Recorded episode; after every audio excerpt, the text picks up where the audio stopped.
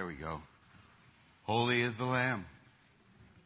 And the great glory is that's not the end of the story. Because of the holiness of the Lamb and the work of the Lamb, so we too are now what? Holy.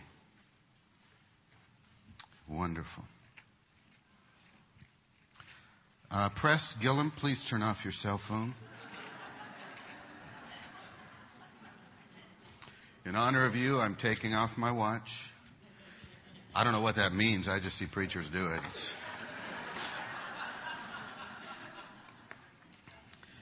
Well, we're talking about love, aren't we? Let's bring that first one up, Linda. What is love? You know, we talked last Friday night about the loss of love, but I want to get into what we're talking about. How do we define it? Somebody sent this to me. I got a kick out of this. Somebody asked a bunch of little kids what love means, and little Rebecca said this Love is when my grandmother got arthritis.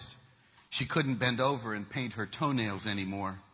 So my grandfather does it for her all the time, even when his hands got arthritis too. Little Carl said, Love is when a girl puts on perfume and a boy puts on shaving cologne and they go out and smell each other.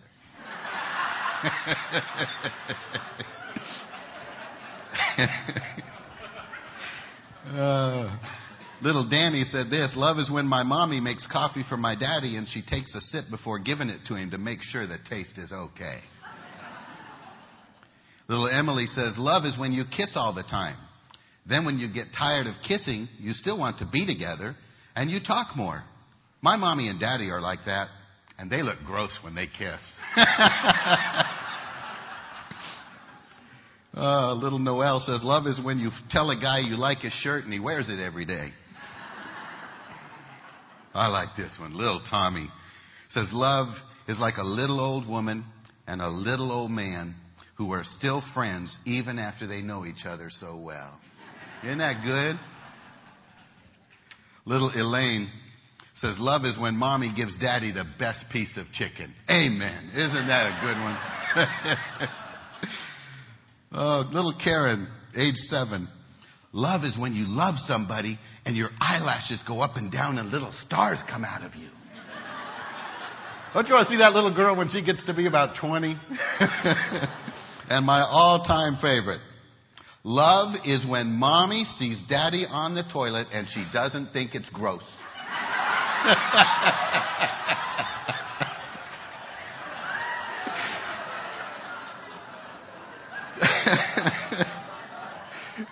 Don't you just love little kids?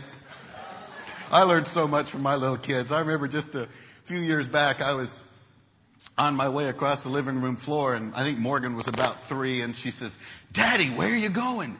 I said, I'm going to the bathroom. She said, Oh, mommy's going to be so proud.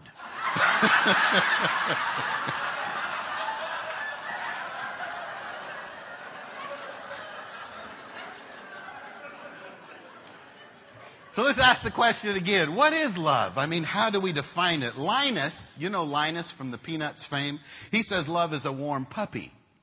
Uh, Ali MacGraw and Ryan O'Neal in the movie Love Story said love means never having to say you're sorry. Do you remember Ryan O'Neal, Ali MacGraw?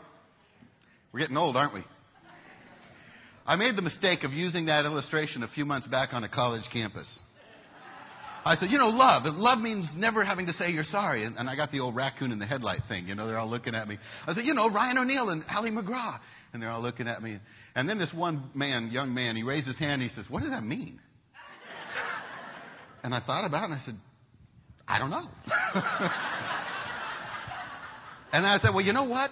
I got an idea. I, it was the product of the late 60s hippie drug culture. And I think the only way you're ever going to understand it is if you're on drugs.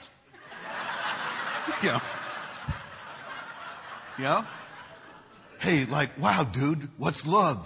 Well, wow, man, it's like love means never having to say you're sorry. Far out. what is love? I prefer to say, as I study over the years, that love by its very nature defies defining. Anytime you try to define it, it's going to lose something. It is too high, too grand, too glorious, too holy, too incredible to define. It's best left to be experienced, my friends. There are a lot of things like that that are best left to experience, best left undefined. Take, for example, a kiss. Let's define it. Two mouths exchanging tongues and salivic fluid. Wouldn't you rather experience it?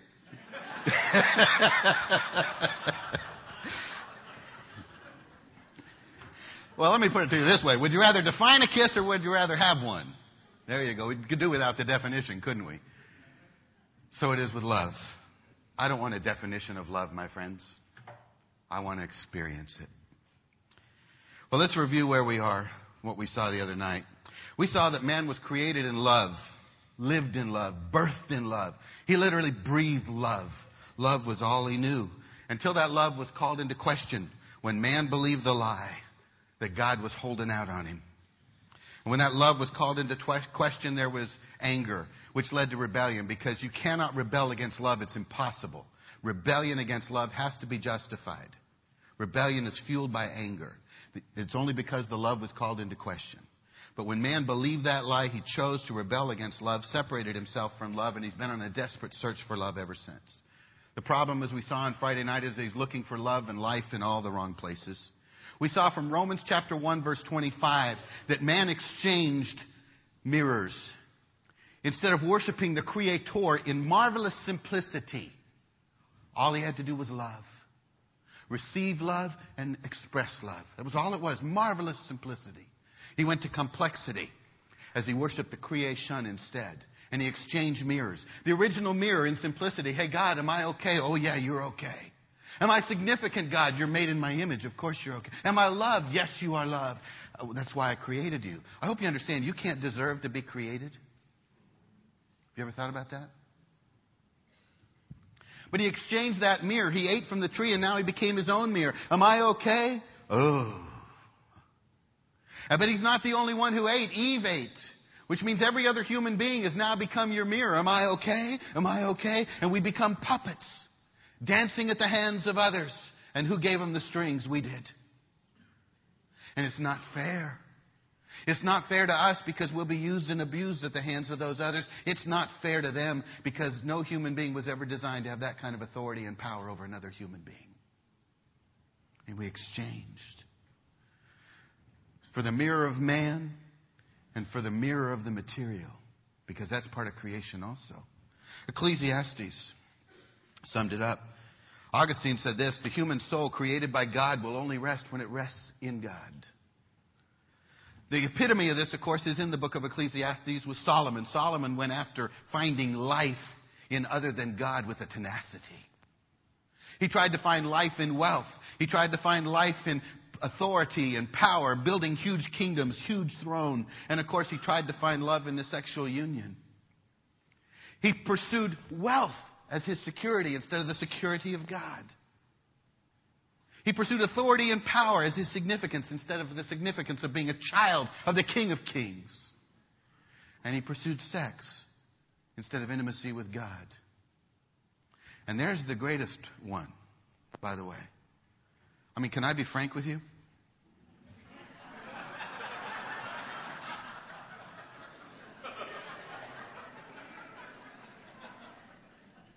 We're all adults here. The sexual union has the potential to be the greatest counterfeit intimacy on the face of the planet. I mean, we can speak frankly here, right?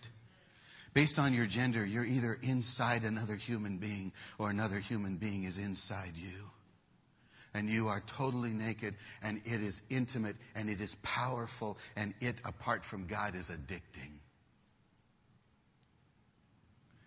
Look at it. Look at Solomon. 700 wives, 300 concubines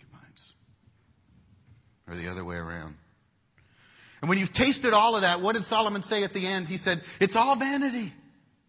There's only one thing, and it's God. The heart of man screams, my friends, I was made for more than this. I found this quote from C.S. Lewis. Look at it. When I have tasted all this world has to offer and still remain dissatisfied, it is proof that I was made for more than this world. And so, what I want to do today, in our brief time this morning, brief time this morning, is turn to Luke 15. And not so much define love, but see a man who gets to experience it. We're going to see a man dissatisfied. We're going to see a man live his life without love. And this is a passage that I know will be instantly familiar to you as you turn there. You will see it. Even the unbelievers know this passage because it relates to their experience, and I think also because it is what they hope God is like. It's commonly known as the prodigal son. A very aptly defined phrase for what does prodigal mean? It means reckless. It means wasteful. It means lavish. And that certainly describes the boy, except there's a problem. And the problem is this this passage is not about the boy. Look at Luke 15, verse 11, and let's read it together. Jesus, telling a parable, said this There was a certain man who had a father and an elder brother. Is that what it says? It's not what it says. It doesn't say there was a certain man who had a father and a brother. It says there was a certain man who had two sons. So who's the subject of the sentence, my friends? It's the father, not the boy. The story is not about the boy, but about the father.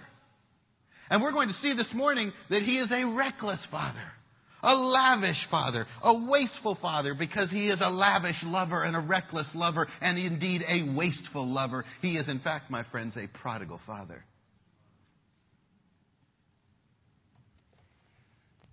Isn't it just like man? To take something that's all about God and make it all about himself? We heard Dr. Tim yesterday morning say this it's not about you, it's all about God. I've got a good friend, Carl Kakadelis, and he says that all the time. It's his mantra. It's not about you, it's all about God.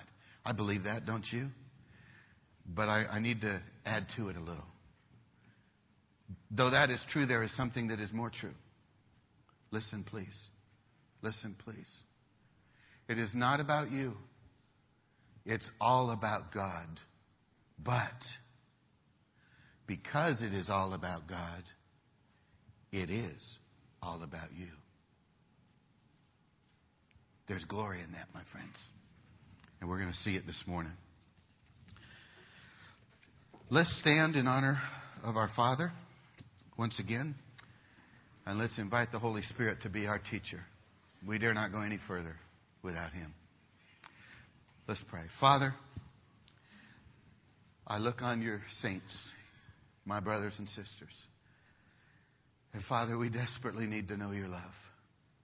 We saw the other night that no matter how well we know your love, there's more to know. There's not a one of us here who has arrived. So, Father, as we walk briefly through this passage, I pray that by the power of your Spirit, you would grant us the power of the Holy Spirit to break through our finite mind and understand the height, length, breadth, and depth of the love that you have for us in Christ Jesus. Holy Spirit, we invite you to be our teacher. May you find receptive hearts. For this we pray in Jesus' name. Let's all say it. Amen. All right, we're going to move very quickly through this, so try to keep up. First and foremost, we find the selfish son. Look at verses 12 and 13. And the younger of them said to his father, Father, give me the portion of goods that falls to me. And he divided unto him his living. And not many days after that, the younger son gathered all together and took his journey into the country and there wasted his substance with riotous living. We start with the selfish son. The selfish son. Now, my friends, the only way you're going to understand selfishness is if you understand the theology of naked. There is a theology of naked. Did you know that? Remember what we said the other night? We're constantly going to go back to Genesis. Because if you don't understand the questions, you'll never understand the answer. You never understand the solution until you first understand the problem. There is a theology of naked. Naked is when you don't have any clothes on. Then there is naked. Now, naked is when you don't have any clothes on and you're doing what you're not supposed to be doing. And then there's buck naked. Now, buck naked is when you don't have any clothes on, you're doing what you're not supposed to be doing, and you get caught. Now that's Adam. Adam was naked. Totally fine. GQ. Wonderful. And then what? He did what he wasn't supposed to do, and he became buck naked. He became consumed with himself instead of his God. And now it's all about me, and that's exactly what we see in the pages of this young man. He robs his father. Give me my inheritance now. I can't wait till you're dead. He's so self oriented, he cannot see his father. There's no love there in this union. It's all about him, all about him, all about him. And he takes one third of the family fortune. And please think about this. They run a business, they run a farm, and one third of the assets are going to be taken away right now, and that farm still has to exist.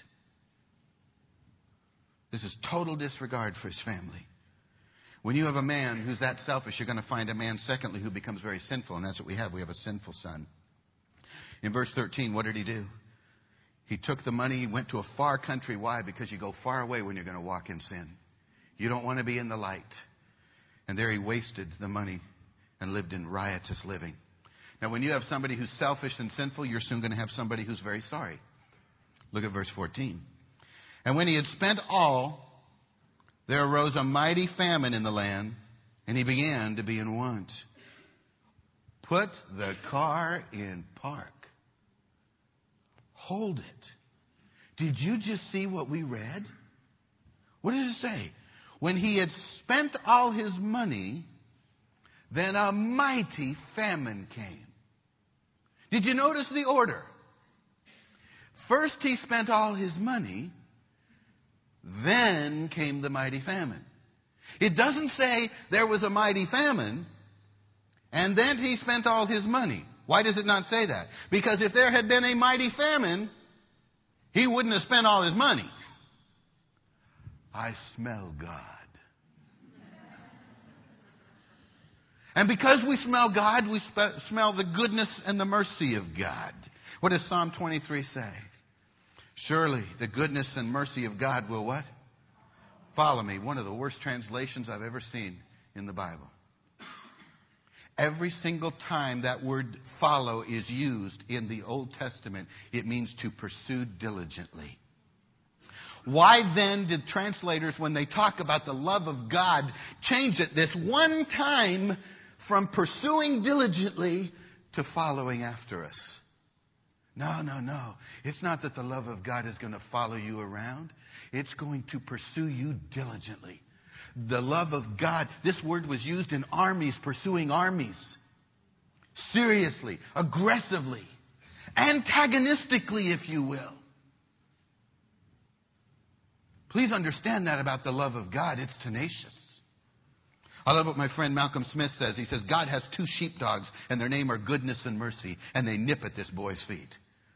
And what it means is that goodness was I spent all my money, and then mercy was the famine came on the land. And so we've had a selfish son who becomes a sinful son, who becomes a very sorry son.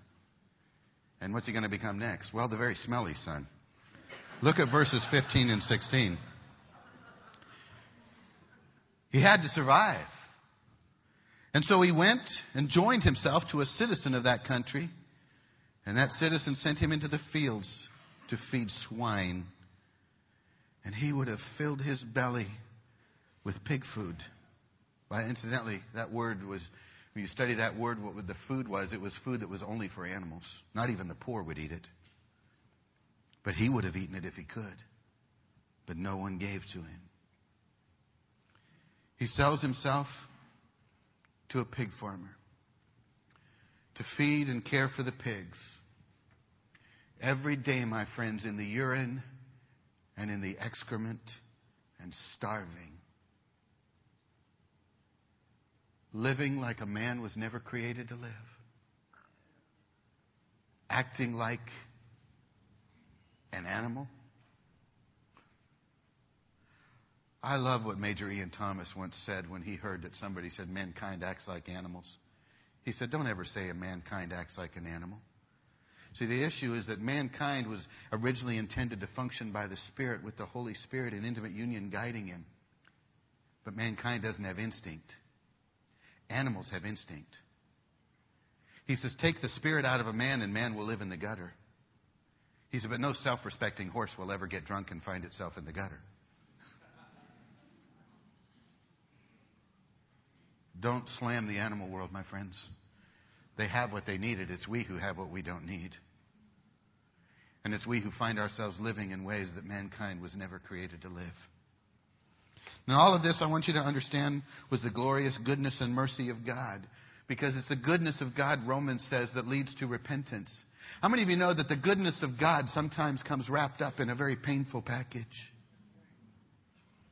My friend says this every hog that butted him was the finger of God. Go home. Go home.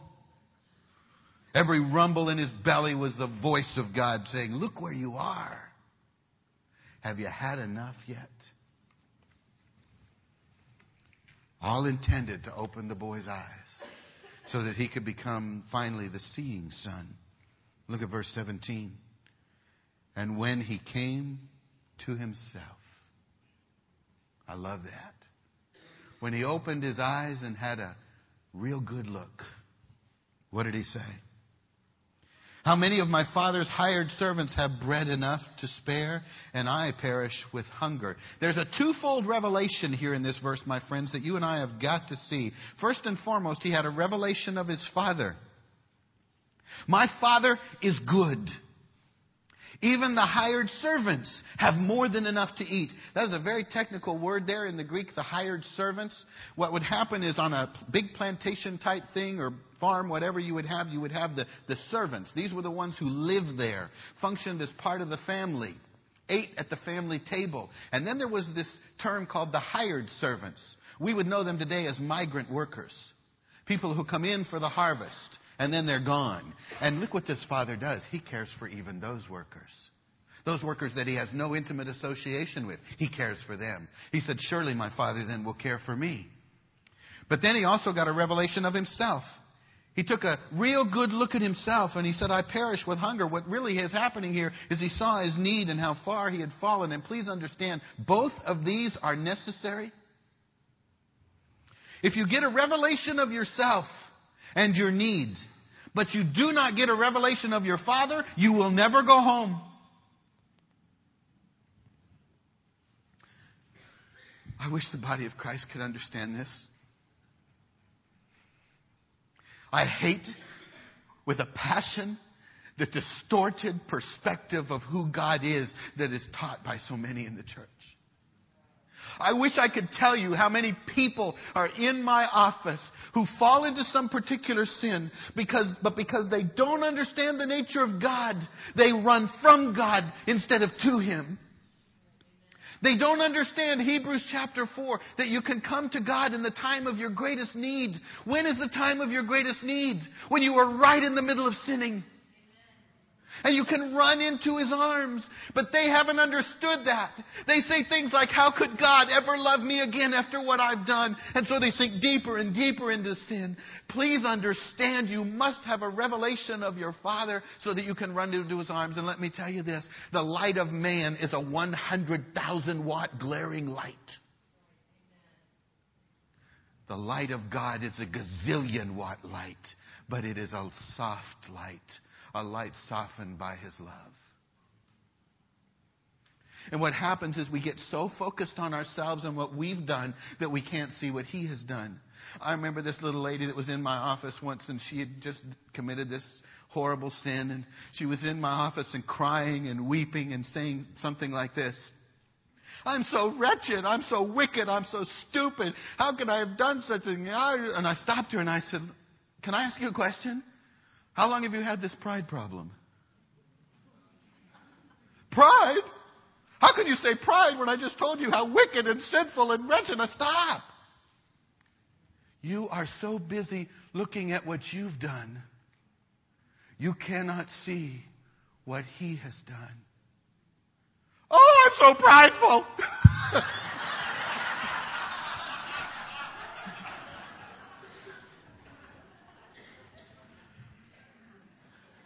And I heard the Lord from heaven say, Oy vey.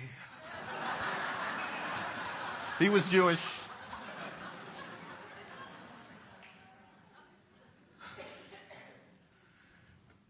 We need a revelation of ourselves and our need, but we also need a revelation of the Father who will never go home. Please understand, though, if you have a revelation of your Father, but you don't have a revelation of yourself, you'll never go home because you won't see a need.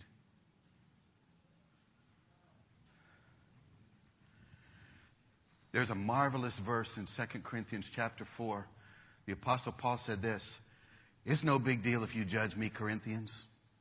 I don't judge myself. Oh, I have judged myself, but I do not pronounce myself acquitted, because in that day there is one who will judge the secrets of my heart. What does that say?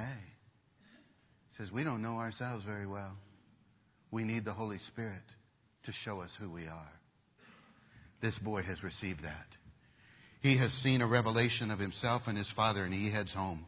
Please note he heads home completely repentant. Look at verse 18. I will arise and go to my father and say unto him, Father, I have sinned against heaven and before thee. Do you see any excuses? Do you see any rationalization? Uh, it's me. I did it. I was wrong, but I'm coming home. Please understand, though, it's an incomplete revelation. It's an Adamic mindset. Look at verse 19. I am no more worthy to be called your son, so make me as one of your hired servants. I am no longer worthy? Home in there. This boy betrays himself. No longer worthy? Why not? I have done so poorly. I have performed so poorly. Meaning what? I was worthy before when I performed better. Do you see that? The boy is on a performance acceptance standard with his God, which is why he's missed it. In reality, he's no different than the elder brother who sought to live, love, earn love through performance too. The only difference was the elder son performed better. The elder son's performance kept him home with his father, but he didn't have a relationship with his father. They're both on a performance track with God. And so he becomes the son with the speech. I know what I'll do. I'll tell my father, I've sinned. I'm not worthy, so make me a hired servant. And he went home. But please understand, before he got home, home came to him. I love verse 20. He arose, he came to his father. But when he was yet afar off, his father saw him. Please understand, you don't see somebody far off unless you're looking.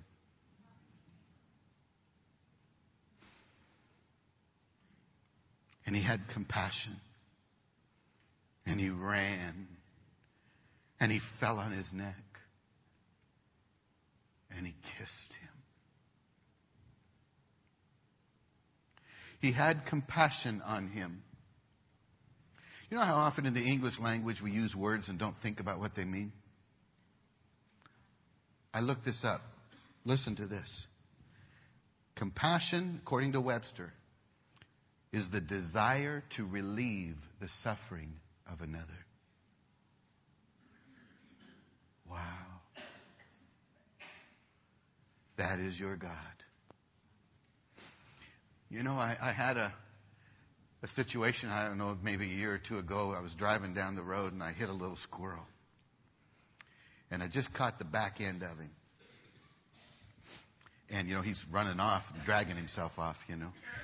And uh, I jumped out of the car to try to help him because uh, that's what we do, right? And I was going to try to scoop him up and take him to the vet. But he got in the bushes and wouldn't let me help him. Isn't that just like mankind? I wanted to help, but he wouldn't let me help. I wanted to relieve his suffering, but he wouldn't let me relieve his suffering. It's the nature of God. And what did this desire lead him to do? To run.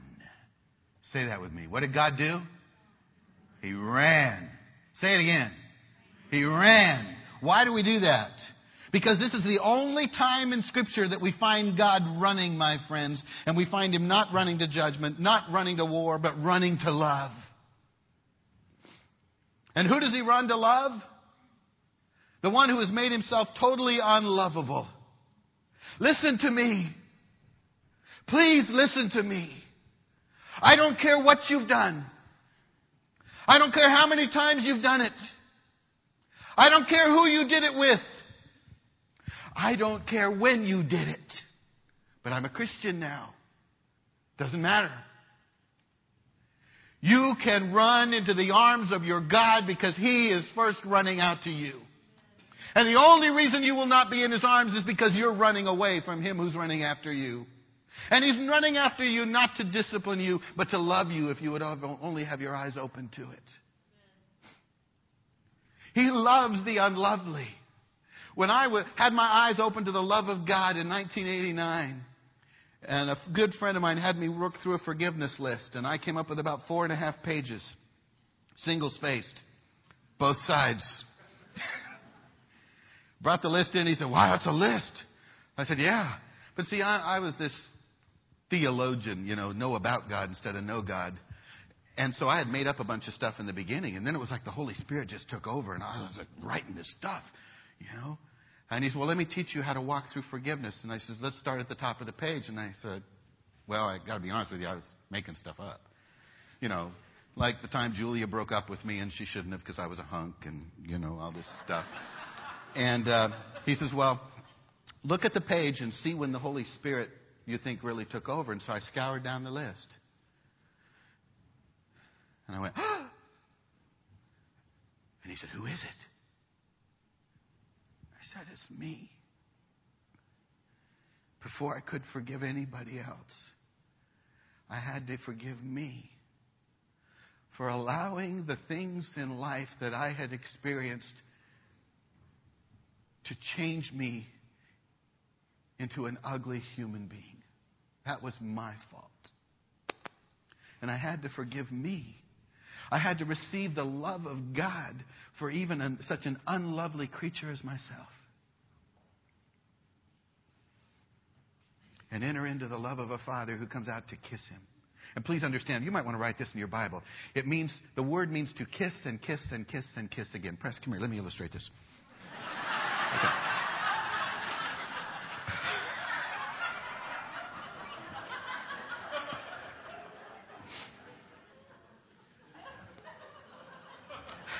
I love what Malcolm Smith said. He said, Isn't it a great thing that God revealed himself to the Hebrews?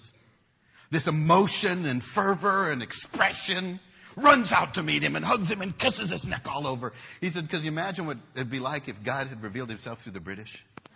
You know? I say, you're home. Good, good job. you know, I would have totally missed it. so he, the father runs out and hugs him and kisses him and kisses him and kisses him. And, and so what happens? He pulls out his speech. And the son said to the father, look at this, verse 21. I have sinned against heaven and in thy sight. And he starts the speech. I am no longer worthy to be called your son.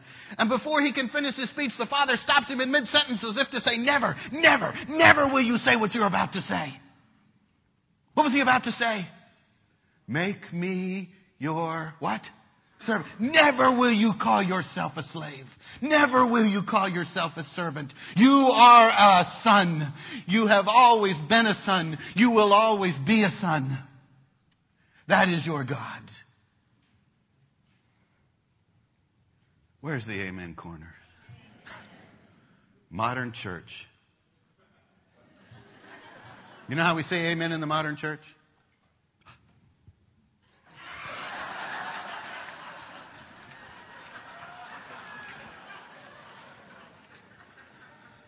Fortunately, God acknowledges that. And the Father interrupts. And love does what it does it loves. Look at this. And the Father stops and says, said to his servants, Bring the robe, put it on him. Put the ring on his hand, the shoes on his feet. Bring the fatted calf and kill it and let us eat and be merry. For this my son was dead and is alive again. Did you notice my what? Son. See? What he did did not determine who he was. That is one of the biggest lies that has ever been sold into humanity. That what you do determines who you are. I heard somebody do this once and I liked it so much I stole it. So I went to the campus of LSU one day and I was teaching and I hate platforms. So I jumped off the platform and I came down. You should have seen these college kids. Whoa, you know, this doesn't happen. I said, Hi, who are you? He said, well, I'm not asking you. the people you have to work with in ministry. You know, Howard Hendricks said the ministry would be a great profession if it weren't for people. All right. So I come to this kid and I say, Who are you? And he says, I'm Kayla. And I said, Who are you, Kayla? And he said, uh, I'm an engineering student. I said, Oh, okay. Who are you? He said, I'm Susie. And, who are you, Susie? I'm a nursing student. Oh. And who are you? I'm Eric, and I'm a Campus Crusade staffer. And, and who are you? And I went this about 10 times, and I said, I thought I was on a college campus. And they're all looking at me. Said, on college campuses, you're supposed to have people that are smart. I know what it is. You're not smart and you're coming here to get smart. And they're all looking at me. And I said, Don't you understand? I've asked you a question. Not a one of you's answered it. I keep asking you who you are. You keep telling me what you do. What's the matter with you people? Don't you know who you are? It's exactly your problem. You think you are what you do. Kaylin, stand up. Bark. What? I said, bark. Like a dog? I'm not a cat. LSU, we're known for football, you know. So I said, yeah, like a dog. So he tries to be cute with me. He says, well, do you want a Chihuahua or a German Shepherd? So I said, just bark. So he goes, rough, rough. I said, son, did that make you a dog? He says, no. I said, it's not what the girls you've been dating have told me. Got it. Teach him to mess with me. Barking did not make you a dog. I love what Keith Green used to say. Sitting in McDonald's won't make you a hamburger. It's not what you do that determines who you are. You're a son. You always have been a son, and I'm going to treat you like a son. Look what love loves. It covers with the best robe. It restores with the signet ring. It conceals shoes. Listen, let me just go over these real quick. We're running out of time. The robe. He covers him up. Why? So nobody will know where he goes. He puts the shoes. The only people who went bare feet were slaves. What's the father saying? Nobody's son is going to know where you have been. Please understand this about your God. If you will bring into the light to Him, no one else ever needs to know. The only reason somebody's going to know is because you told them. That's your God. Now, there are some things that need to be brought into the light, need to be said. Let the Holy Spirit lead you in that. But He conceals, He protects, He covers. He gives him the signet ring. I wouldn't have done this with my boy. My boy come back, spent, blow all his money. I'd have set him up on a budget. Father says, Here's the ring, take the rest. What's he saying when he says that? I love this. I trust you, James. Isn't that awesome? I trust you. Incredible. And then love rejoices. And they began to be merry. Notice that? Began. Holy Spirit plus truth plus time. It takes a while to re- learn to receive this love. Takes a while to learn to rejoice in it. And I love this next verse. Look at it, please. Look in your Bible. I want you to see it for yourself. What does the Son say next? What's he say? Next verse. What did he say? Did you see it? Did you see it? He doesn't say what? Anything. He is the silent son. Why? Listen, hear the words. He has been devastated by the love of God. And all he can do is sit in silence at the awe, the wonder, the greatness of this God who loves him for free.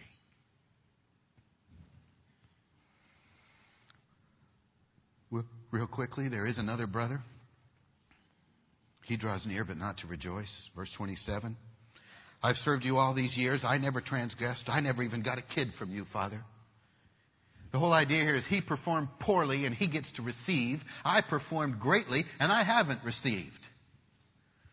And the father in dismay says, Oh, son, all I have is yours. All you had to do was ask, and it was yours. I love Juan Ortiz. Juan two says, Son, all I have is yours. If you didn't take a kid, it's because you're stupid.